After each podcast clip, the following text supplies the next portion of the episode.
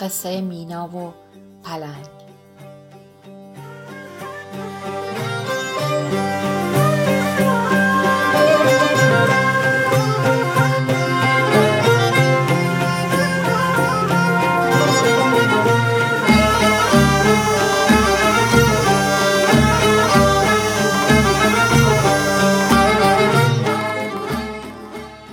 مینا را می‌گویند ورگ چشم بود یعنی گرگ چشم. دختری یتیم که با چشمانی سرخ و عجیب در روستای کندلوس به دنیا آمده بود و تنهای تنها هم بزرگ شده بود.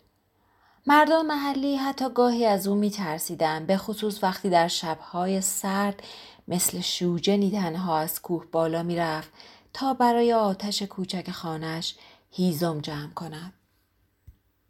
می‌گفتند خیلی از مردان روستا حتی جرأت نداشتند توی چشم سرخ این دختر قشنگ نگاه کنند هرچند آزارش به کسی نمی رسید و فقط عادت داشت در کلبه جنگلی خودش در روستای کندلوس مثل ماده گرگی تنها زندگی کند و علاقه به مصاحبت مردم نداشت.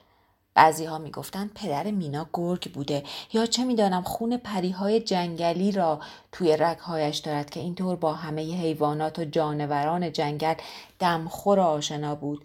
و برای روباهای سرخ و شغالهای گرسنه و پرنده های وحشی جنگل آوازهای غمگین می‌خواند و آنها را دور خودش جمع می‌کرد. آن پلنگ هم لابد گرفتار صدای زیبای مینا شده بود. در زمستانی سرد و برفی که همه حیوانات از گرسنگی و سرما به خانه های روستایی نزدیک می شوند و بعد هم لابد خودش را رسانده بود به کلبه مینا به هوای گرفتن شکاری و چشم توی چشم سرخ مینا دوخته بود و آنطور عاشق و شیفته شده بود.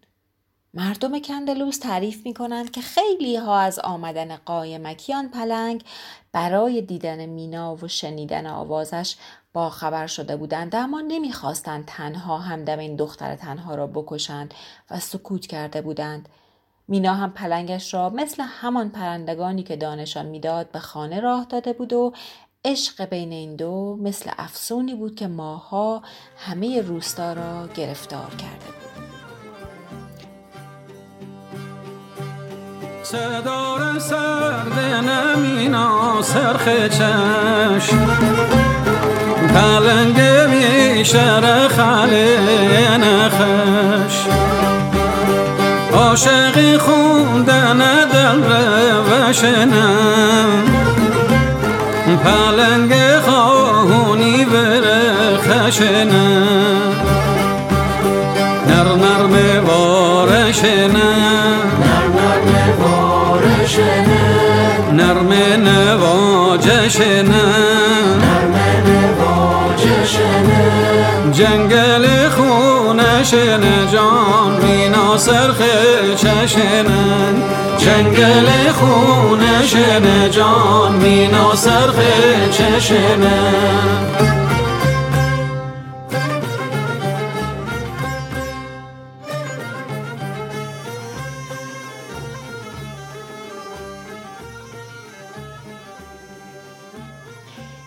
می‌گویند خیلی ها سعی کردند همسری برای مینا پیدا کنند که شاید آن خانه کوهستانی را رها کند و به میان آدم ها بازگردد. حتی مرد جوانی که مینا را دوست داشت بارها تیر انداخته بود برای فراری دادن پلنگ اما تیرش به سنگ خورده بود. و این دو وجود ناهمگون کنار هم زندگی غریب و عاشقانه ای داشتند. تا اینکه بهار آمد و موعد عروسی یکی از دختران روستا رسید. و مینای بیخبر که به قصد آب آوردن سرچشمه رفته بود خودش را در میان زنجیره زنان روستا دید که به زور دستش را گرفته بودند و او را به عروسی می بردند. بیان که فرصت بدهند موهای قشنگ فردارش را شانه کند یا لباس تازه‌ای بپوشد. آن شب پلنگ که طبق معمول به سراغ مینا رفته بود خانه مینا را خالی دید و از دلنگرانی و عشق بیقرار شد و خدا می‌داند چرا بی هیچ ترسی خودش را به روستا رسانده بود و خانه به خانه به دنبال مینایش گشته بود و دست آخر بچه هایی که در خانه عروس بازی می‌کردند ترسانده بود.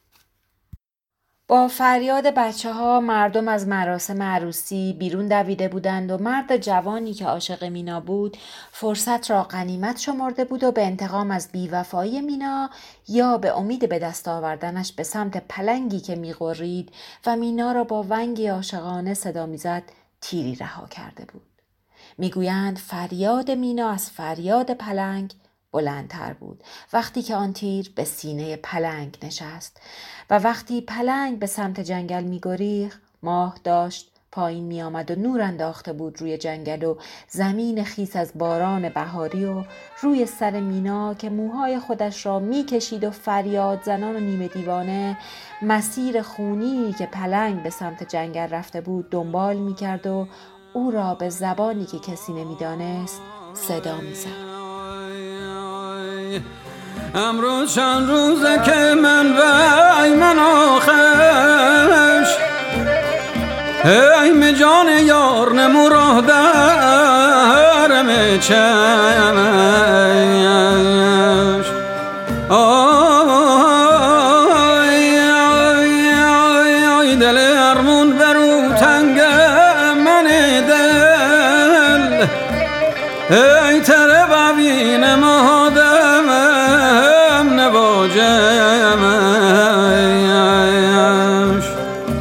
دل بر بهار بارش آی دل بر بهار بارش بعضی پیرزنها می‌گویند مینا شب بارها در میان فریادش به پلنگ گفته بود ته جان دور.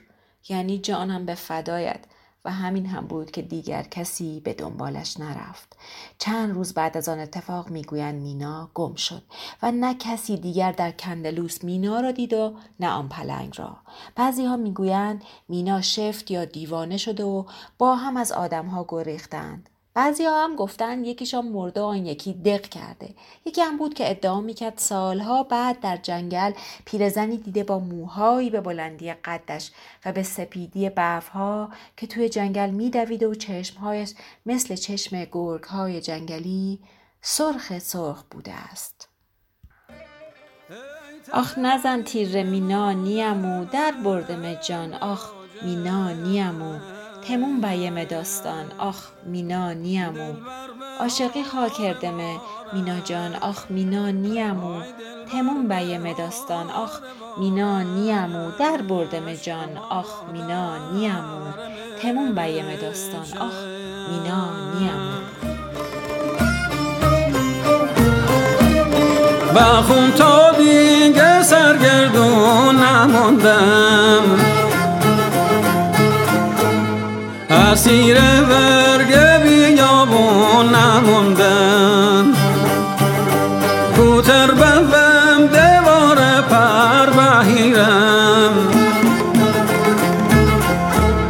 تیناری خنه مهمون نموندم ای بخون بخون دو.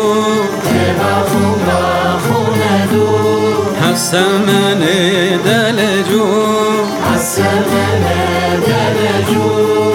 پلنگ عاشقی جان گرده کنده لوسیور ته پلنگ عاشقی جان گرده کنده لوسیور ته پلنگ عاشقی جان کنده